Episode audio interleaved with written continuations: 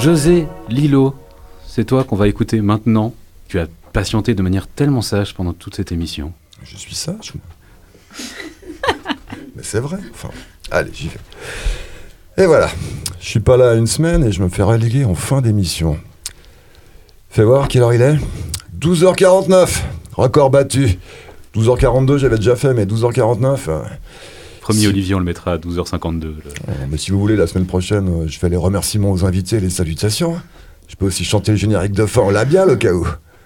Je me sens un peu comme une vieille friche abandonnée là. Oh Ouais, puisque friche c'est le thème de l'émission, ah, fallait pas me tendre la perche. hein. Laisse- Laissez-moi faire un peu ma victime là. Moi aussi, je veux faire partie de la mode.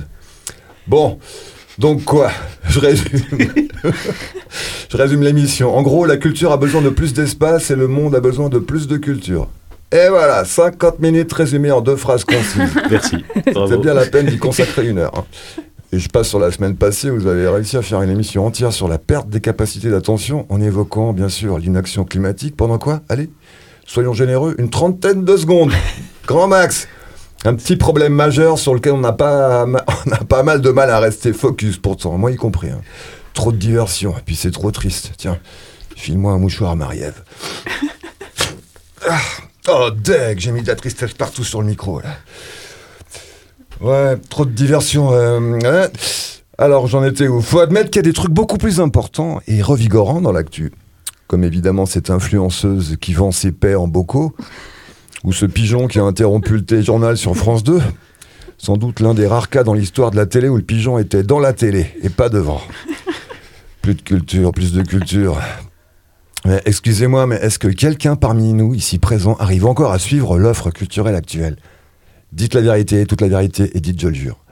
Perso, j'arriverai même pas à me faire la saison 4 de Stranger Things avant 2023. Je suis overbooké avant ça. Faut déjà que je me euh, rattrape euh, Euphoria. Accessoirement, que je présente des spectacles, que j'ajoute moi-même de l'offre culturelle à l'offre culturelle. Un comble. Et ça, ça prend du temps. Et puis voir un peu mes potes, chiner au puce, passer des boss dans Elden Ring. Non, non, c'est chaud là d'ajouter des trucs. Ah, et puis j'ai ces deux inédits Bourdieu au chaud là, sur une pile qui me font de l'œil depuis le début de l'année. La théorie des champs et le dernier tome des cours du Collège de France. Non, sérieux, on vit une époque de saturation. On sait plus où donner de la tête.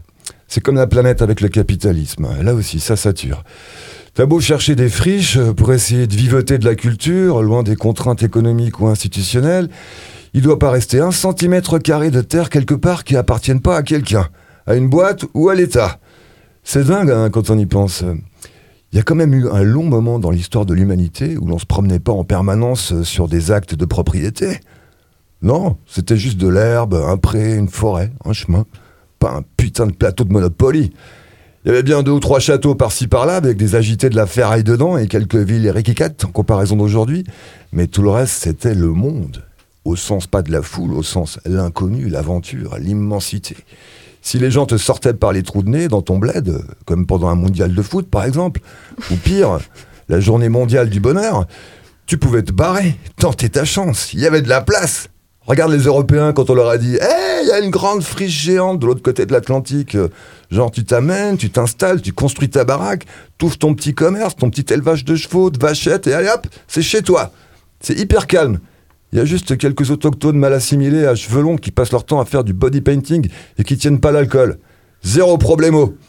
Imagine, t'as un aïeul, au bol, à l'époque, il plante sa tente à Soho. Soho, c'est pas encore Soho. Il prend un hectare à l'aise. Aujourd'hui, le mètre carré à Soho, c'est 18 900 boules. À un hectare, le mec se prend donc 19 millions. Personne ne fait chier. Il se fait pas traiter de zadiste, rien. Les flics anti-émeutes viennent pas lui défoncer son campement ni sa gueule. Il se fait même pas doucher au canon à eau comme une crasse de fesses. Au contraire, direct, on lui file la nationalité américaine. Ah, vu d'ici, c'est presque impensable. hein. C'est comme si à Genève, l'État t'invitait à squatter les surfaces de bureaux vides pour y faire ce que tu veux. Que de défoncer une porte au pied de biche, c'était devenir proprio. Et qu'en plus, on te faisait citoyen d'honneur pour te remercier de ta contribution à la prospérité de la ville. C'est là où on mesure tout ce qu'on a perdu avec le temps. Les choses ne vont pas toujours dans le sens du progrès, comme la publicité pour une nouvelle crème contre la cellulite voudrait nous le faire croire. Non, là, je crois que c'est clair, on est face à un cas caractérisé de régression. C'est net.